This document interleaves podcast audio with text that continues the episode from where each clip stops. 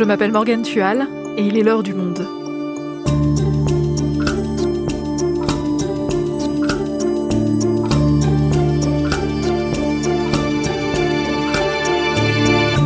Aujourd'hui, comment le roller derby est-il devenu un sport féministe et militant? Pratiquée pour l'essentiel par des femmes, cette activité dont la pratique a été relancée en France depuis une dizaine d'années fait la part belle au roller donc, mais aussi à la bagarre et à la sororité. Léa Iribarnegaray est journaliste au service Campus du Monde. Elle a rencontré des joueuses de roller derby et nous raconte l'impact de ce sport dans leur vie. La chercheuse américaine Michela Marino nous parlera quant à elle des origines de ce sport. Roller derby, l'essor d'un sport féministe, un épisode produit par Cyrielle Bedu, réalisation Alexandre Ferreira.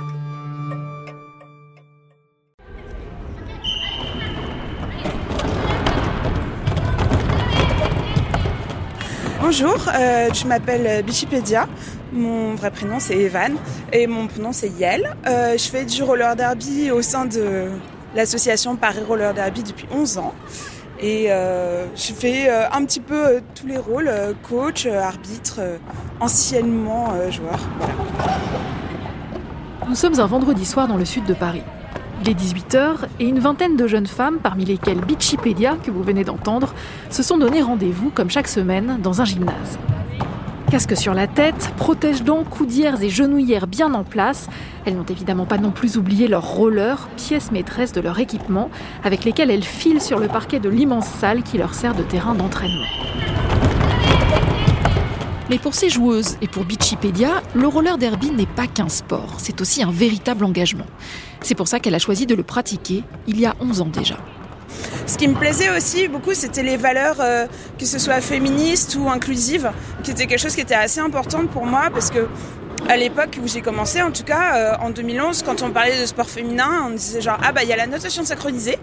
Et puis tout le reste, c'était un peu genre bah, des sports co, quoi, mélanger tous ensemble. Et la possibilité d'être que avec euh, des femmes ou des personnes trans, des personnes non binaires, etc. C'était quelque chose qui était assez attrayant pour moi d'être dans un milieu safe et un milieu euh, avec des valeurs euh, vraiment féministes et tout ça, quoi.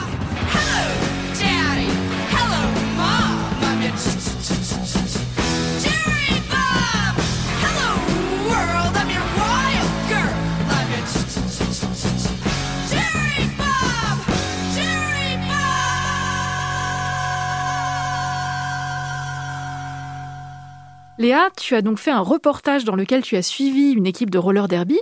Est-ce que tu peux nous dire ce qui t'a donné envie de t'intéresser au sujet? Oui, à l'approche de l'élection euh, présidentielle, Le Monde a organisé une journée spéciale dédiée à la jeunesse.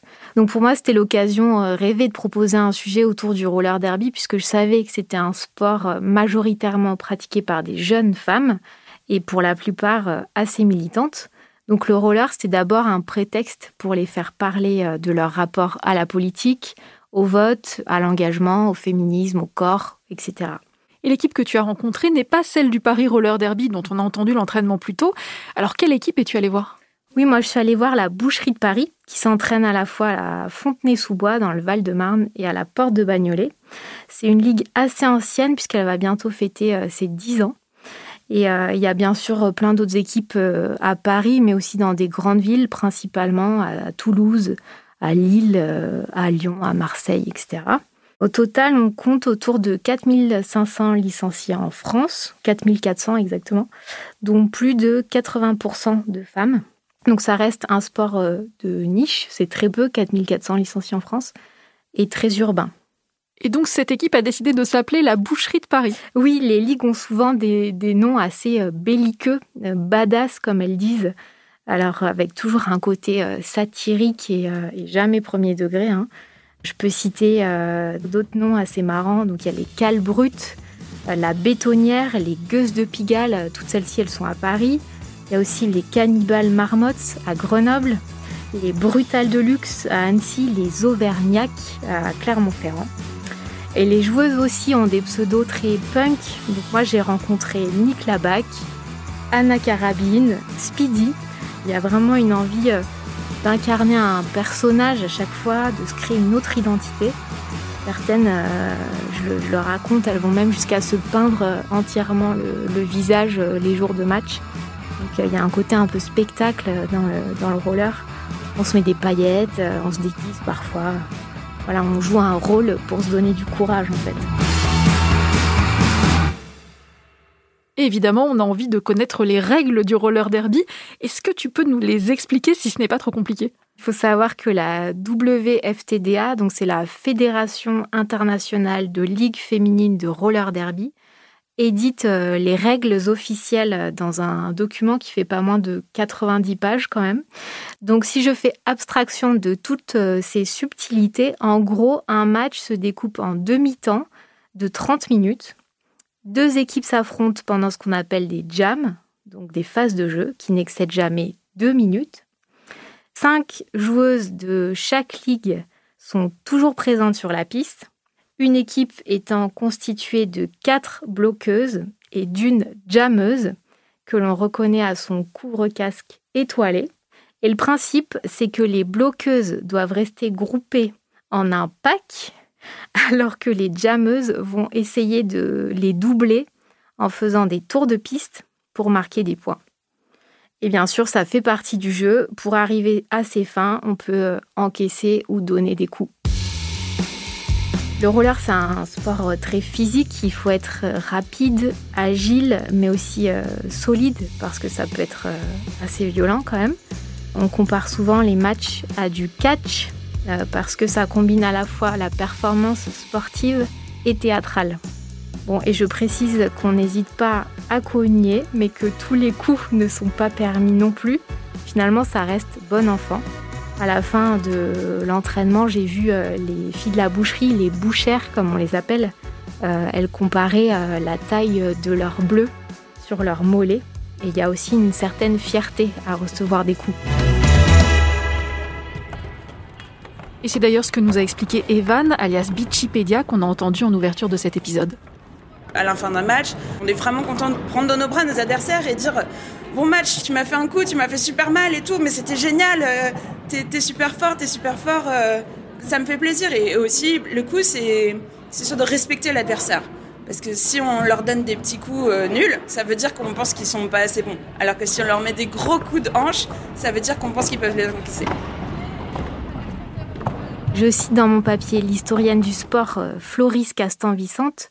Elle explique très bien que lorsqu'on est socialisé en tant que petite fille, il y a l'idée euh, d'une douceur et d'une fragilité du corps qu'il faudrait euh, protéger.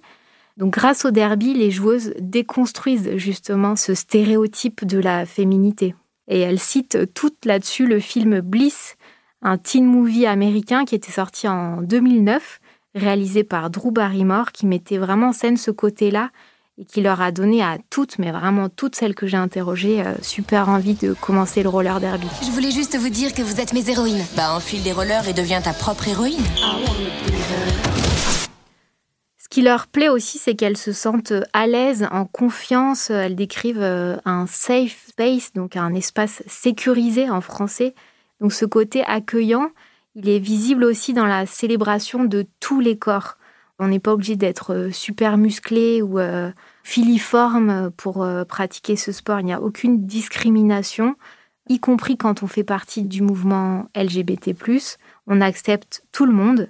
D'ailleurs, la majorité des joueuses que j'ai interrogées, elles revendiquent le fait d'être lesbiennes, bisexuelles, trans ou non binaires, même s'il y a aussi des hétéros. Tout cas, ce qui m'intéressait, c'était cette possibilité de faire partie de quelque chose de nouveau qui faisait un effort particulier d'accueillir les personnes LGBT. Dès le début, tout de suite, ça a été un des rares sports qui a dit Vous êtes une femme trans, mais bienvenue. On veut jouer avec vous, on veut jouer contre vous. Vous êtes un mec trans, pas de souci. On vous prend, aucun problème. Vous êtes une personne non binaire, vous voulez jouer, mais welcome quoi. Voilà, on essaye de faire en sorte d'être le plus inclusif possible de mettre à l'aise ces gens qui, pour euh, plein de, raisons, ont souvent été euh, pas bien accueillis dans le sport.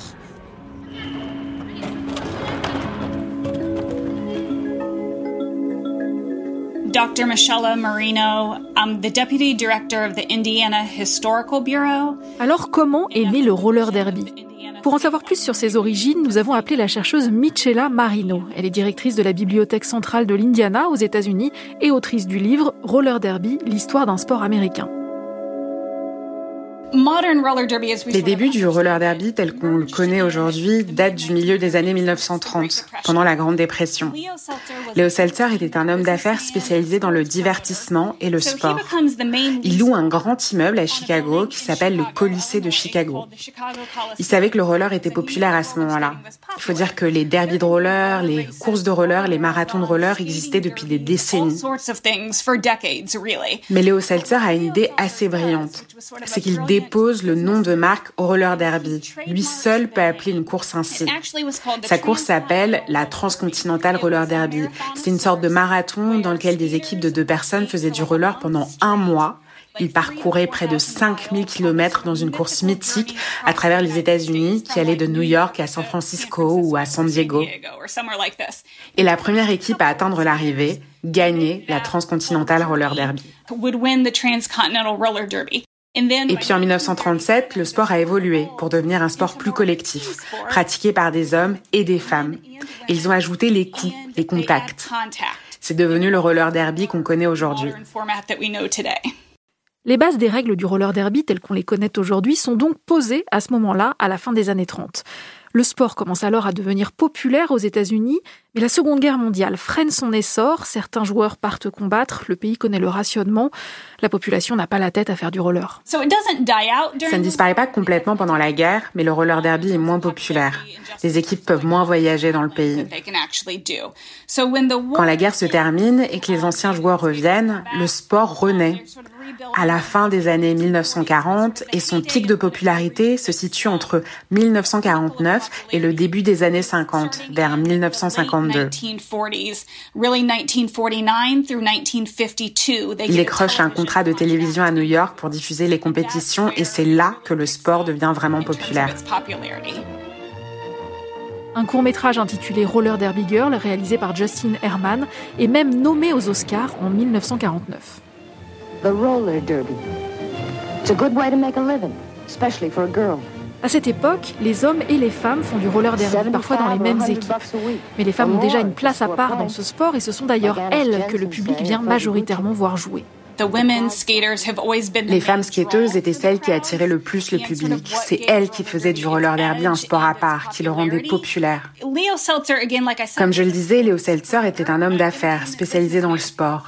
Il a très vite compris que les femmes étaient un marché sous-estimé. Le tennis existait depuis longtemps, le basketball aussi. Mais les femmes n'avaient pas de sport de contact, un peu brutaux. Le roller derby était donc assez progressiste. Il n'y avait pas de règles qui interdisaient par exemple la présence de personnes noires, et ce malgré la ségrégation. Les membres de la communauté LGBT étaient aussi les bienvenus. Seltzer misait sur cela pour faire du roller derby un sport unique, différent des autres. Ce succès dure jusqu'au début des années 70. Mais ensuite, le fils de Léo Seltzer, qui avait repris le flambeau, abandonne l'organisation de compétition et même le nom roller derby qui appartenait à la famille. Ce sport tombe alors dans l'oubli. Jusqu'à ce qu'il renaisse au début des années 2000 au Texas. Il y avait un groupe de jeunes qui traînaient dans les bars d'Austin au Texas, une chouette ville. Et ce type, Devil Dan, Dan Policarpo de son vrai nom, s'est dit que ce serait cool de faire renaître le roller derby. Il avait en tête des idées un peu folles. Il voulait en faire une sorte de spectacle avec des épées en feu, des alligators. Ça allait être dément, un peu comme un cirque. C'était ça son idée. Uh, Alors il arrive à motiver un groupe de femmes qui se joignent à lui. Elles ne connaissaient pas grand-chose au roller derby, mais elles se sont entraînées. Elles ont appris les origines de ce sport. À un moment, elles se sont séparées de Devil Dan qui leur avait volé de l'argent et qui avait fui la ville. Et là, elles ont créé leur propre organisation qui s'appelait Bad Girl Good Woman Production. Elles ont tout appris sur le tas. Elles ont tout créé elles-mêmes. Elles dirigeaient la structure. Elles assumaient un engagement féministe. Elles avaient le contrôle. Et elles ont reconstruit ce sport de zéro.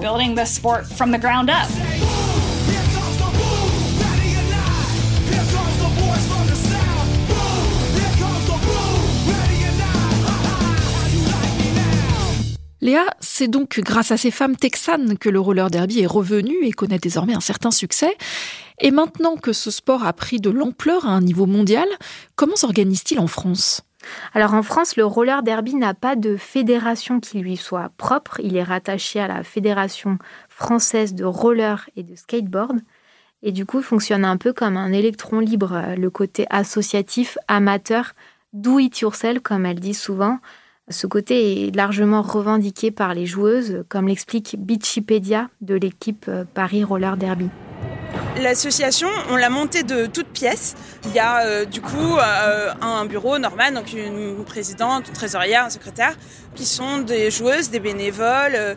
Du coup, on a tout monté de toutes pièces, d'aller démarcher nous des gymnases pour euh, pouvoir euh, s'entraîner, etc. Donc c'était vraiment ce, côté euh, très fort ensemble on part de rien et on monte l'association depuis la poussière jusqu'au sommet. Les clubs ne cherchent pas non plus à ce que le roller derby devienne un sport olympique. Ça voudrait dire refuser les personnes trans et intersexes et donc renier les valeurs de la WFTDA parce qu'il faut savoir que cette fédération internationale a noté dans son règlement la possibilité de s'inscrire dans une catégorie de genre sur simple déclaration, donc sans contrôle ni attestation. Et ça, c'est à la fois révolutionnaire pour euh, les joueuses et euh, aussi complètement CIO incompatible. Et d'ailleurs, la réémergence de ce sport avec un engagement féministe très fort date d'avant la vague MeToo en 2017. Est-ce qu'elle a eu un impact sur le roller derby? Oui, le mouvement MeToo a aussi ébranlé le roller derby. C'est important de le souligner. Ce milieu n'a pas non plus été épargné par les violences sexistes et sexuelles. C'est pour ça d'ailleurs que l'historienne euh, Floris Castan-Vicente préfère parler d'un safer space, un espace plus sécurisé, que d'un safe space qui reste aujourd'hui encore une utopie. Mais je crois que MeToo a accéléré surtout l'idée de non-mixité dans pas mal de ligues. Les bouchères me racontaient qu'elles avaient souvent des hommes à des postes euh, hiérarchiques, en fait, tous les postes de pouvoir, de coach, d'arbitre, et elles ont fini par réaliser que c'était complètement contradictoire avec leurs revendications. Donc elles disent en rigolant qu'elles ont viré tous les mecs et qu'en fait c'est totalement libérateur. Léa, pour finir cet épisode, j'ai une dernière question à te poser. On l'a vu, le roller derby est un sport qui a été en constante évolution depuis ses débuts. Comment pourrait-il évoluer dans les années à venir?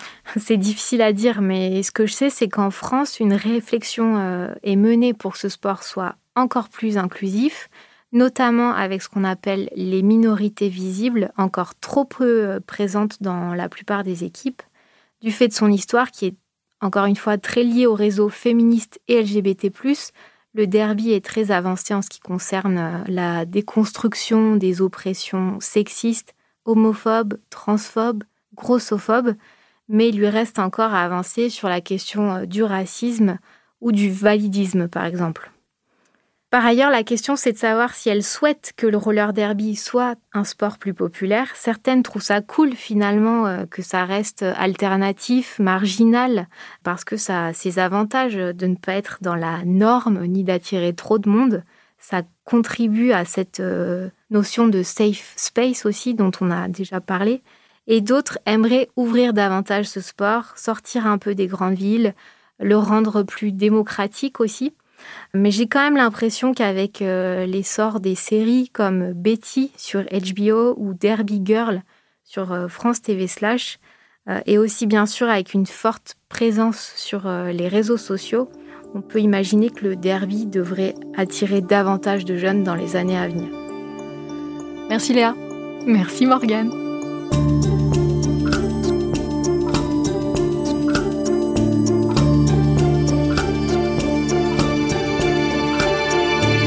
Si vous voulez en savoir plus sur le sujet, je vous invite à lire le reportage de Léa Iribarnegaray sur le roller derby dans la rubrique Campus en vous abonnant sur notre site lemonde.fr. C'est la fin de l'heure du monde, le podcast quotidien d'actualité proposé par le journal Le Monde et Spotify. Pour ne rater aucun épisode, vous pouvez vous abonner gratuitement au podcast sur Spotify ou nous retrouver chaque jour sur le site et l'application lemonde.fr. Si vous avez des remarques, des suggestions ou des critiques, n'hésitez pas à nous envoyer un email l'heure du monde L'heure du monde est publiée tous les matins du lundi au vendredi. On se retrouve donc très vite. À bientôt.